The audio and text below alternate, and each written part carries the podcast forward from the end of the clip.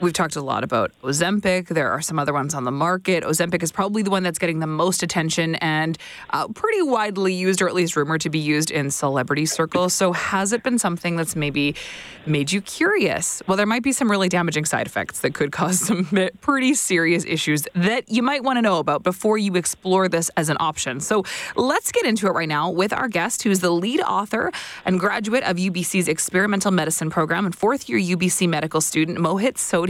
Mohit, thank you so much for making the time. I really appreciate it.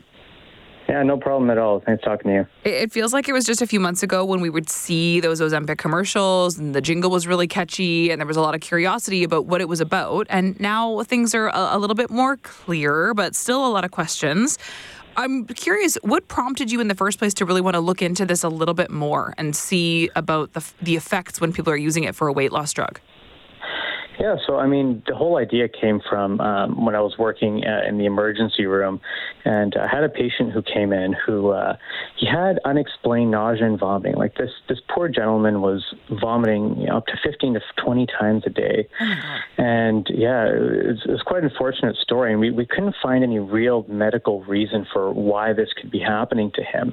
And uh, you know, I, I I went back home after seeing him, and uh, you know, I, I did a bit of a lit search myself and I talked to my supervisor, uh, Dr. Mahyar Etminan, who's a senior author on this study. Um, we've been working together for a long time, and did my lit search. And I approached him and I said, "Hey, you know, like I saw this patient today. we've heard of these anecdotal reports, a lot of news coverage about these things, and I thought, why don't we look at this?" So then it just kind of all unraveled from there. and so how did you how did you research this? How did you try to to really parse out who was using this for the right reasons, who was maybe abusing it and and try to find out some answers here? What did that look like for you? Well, we have access to uh, it's called the PharMetrics database. It's a health claims database based out of the USA, and we had an ac- we had access to a random sample of 16 million patients from across the country. And uh, in terms of you know, kind of really honing in on who used these medications for weight loss as opposed to diabetes um, we excluded everyone who had a history of diabetes or was taking any other um, uh, diabetes medication, you know, like metformin, uh, for example. Uh, and then we also uh, ensured that the patients we used had an, a code, uh, a diagnostic code for obesity, either 90 days prior to starting the uh, the GLP-1 agonist or 30 days after starting the GLP agonist. So that way we could, you know, do our best to try to really tease out who's really using this for weight loss versus diabetes. And, and so, how did the how did those numbers break down? Um, I don't know the numbers exactly off the top of my head, um, but there were people data, that were using this for for a weight loss use specifically, right? Yeah. So um, I, I, if memory recalls correctly, I think we had about 4,000 to 5,000 uh, liraglutide users, and liraglutide is also known as Saxenda as the trade name. We had about 600 some odd uh, semaglutide users, and semaglutide is Ozempic, Rybelsus, um, you know, all those other popular drugs, and uh, we compared it to uh, another weight loss drug that is completely chemically distinct from um, from these uh, medications, which is uh, bupropion naltrexone, which is uh, the trade name is uh, Contrave. So the, one of the reasons why we don't uh, you know, why there's more liraglutide used as opposed to semaglutide is because our data that we had access to actually ended in tw- uh, the end of 2020. But uh, okay. within the, yeah, within the last few years, you know, obviously we've seen this massive uptick in the number of people who are using, um, you know, things like Ozempic and Wegovy and Rybelsus to help with weight loss. So that's why that's why those numbers seem a bit small. But right. you know, we just didn't have access to you know to data that you know was within the past like year or so when it really took off. Yeah, and it would be interesting to see if you are planning on researching that, and we can get into that in just a moment because at least anecdotally, it does seem like we're we're certainly talking about it like it's become sort of this mainstream idea to take Ozempic, probably the most popular one, for an exclusive weight loss use. And you mentioned that there are some others. There's Ozempic, there's Rybelsus, there's uh, Saxenda.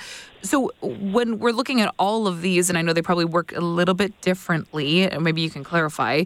What are they doing to people? What are you finding in terms of symptoms? Was this patient that came in that was that was vomiting 15 times a day was that an outlier, or is that more of a commonality? Well, I mean, each outcome that we looked at has different symptoms, right? Um, so gastroparesis, the most common um, symptom would be, you know, the significant nausea and vomiting, which is what this particular individual had, right? Um, if you look at something like pancreatitis, for example, you know, someone might present with belly pain or back pain, uh, or if someone had a bowel obstruction, um, you know, that someone might present with, you know, significant belly pain, bloating, uh, um, constipation, things like that. So it depends on depends on which particular outcome you're looking at. Um, so those are typically what people would present with with those uh, with those uh, adverse events. So I guess what I'm what I'm trying to drive at then is how common are those symptoms? If someone is taking one of these medications for weight loss, how likely is it that they're going to experience one or more of these?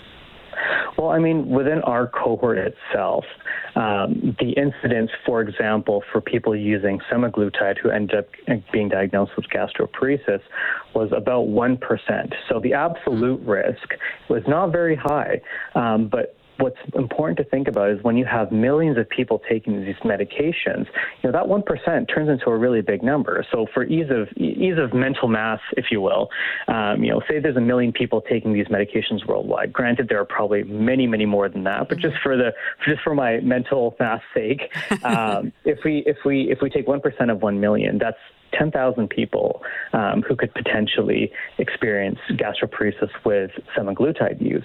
And that's just one of them, right? So it's entirely possible that, you know, tens of thousands or even hundreds of thousands of people, you know, are potentially at risk for experiencing these uh, adverse events. And is the risk worth the payoff for those patients that are experiencing these really extreme symptoms? Are they choosing to still stay on these medications just to get their weight down? Yeah, I mean that's something to consider, right? So if you have someone who's taking these medications to help with their diabetes, say they have, you know, you know, very, very, uh, you know, very bad diabetes. You know, their hemoglobin A1C is, you know, nine percent or something like that, and they're looking to, you know, lose weight, help get some, you know, possible cardioprotective effects, or to, uh, you know, to lower their sugar levels. And you know, they, those people may be more willing to accept the potential for these adverse events than someone who is essentially looking to shed a few pounds. Um, you know, so the, that risk benefit calculus would be, you know, possibly different between those two types of patients. And, and, let's just clarify: we're talking when people are experiencing these symptoms. It's the it's those patients that are using these drugs specifically for weight loss. Do these symptoms still appear for someone who's using them for uh, diabetes management, which is what they're ultimately designed to do? Um, so patients with diabetes naturally, um, given the nature of the condition, are already at increased risk of experiencing these particular side effects. Okay. Um, you know, so there there is a term called diabetic gastroparesis, for example, right? So people who are already naturally um, have a higher risk of uh, gastroparesis, you know, theoretically, you know, if, if they took these medications, it, it could possibly increase their risk, for example, right? But in our study, we excluded everyone with diabetes. Um, so uh, in terms of commenting on you know, whether it happens in people with diabetes or not, it's not entirely too sure. Okay. Um, but uh, based off of our study, um, but the reason we excluded people with diabetes is because we want to look at exactly, you know, to help tease out, you know, um, you know, whether these events can happen with people who use it for weight loss or otherwise, you know, possibly healthy. Mohit, as we've been having this conversation, you've used the term gastroparesis a few times. Let's just go back and clarify what that is. It sounds like we're talking about stomach paralysis. Is that is that what that means? Yeah, so that's kind of you know how how the mainstream media has uh, you know. Uh, said what gastroparesis is. So one of the main mechanisms of action of uh, uh, uh, sort of uh, GLP-1 agonists is um, delayed gastric emptying. So um, that that uh, motility of that of the stomach that I was mentioning earlier, um, it kind of slows it down, and then it sends satiety signals to the brain, making you feel like you're fuller for longer, right? So essentially, like that that is what the medication does. But however, in some patients, that transit time of moving food into the stomach can be slowed down so much that it you know causes you know this um, you know excessive nausea and vomiting. So that's kind of, that's kind of what we uh, talk about when we say gastroparesis, that delayed stomach um, delayed stomach emptying. So is that something that can then be turned around once you stop taking this medication, or are we talking this is a, a long term way of life for someone who's taken this drug? Um, I can't I can't exactly quote uh, any studies, but I have heard anecdotally that even after people have discontinued these medications, they have experienced um, you know, these ongoing symptoms of the nausea and vomiting for quite some time after discontinuing. So, what's the takeaway? What do you conclude after doing this research and determining that, yeah, maybe it's 1% and that is you know that's a small number but of a really large sample size um, it's actually a lot of people do you are you are you saying that these are something that you want people to stay away from that you would worry if a patient wants to explore what do you what do you conclude no, I, I think I think at the end of the day, um, it's important that you know, patients um, are, you know, we're, we're all proponents of, uh, you know, informed consent, right? And that goes for any medical intervention. So if you're considering taking these medications for weight loss or any medications for that matter, it's important that you're informed about before you make that decision, right? So if you do want to pursue taking, you know, for example, Ozempic for weight loss, you know, just be aware of you know the possible adverse events. You know have a conversation with your provider your healthcare provider and see if you know if, if you're willing to accept the possibility of those risks.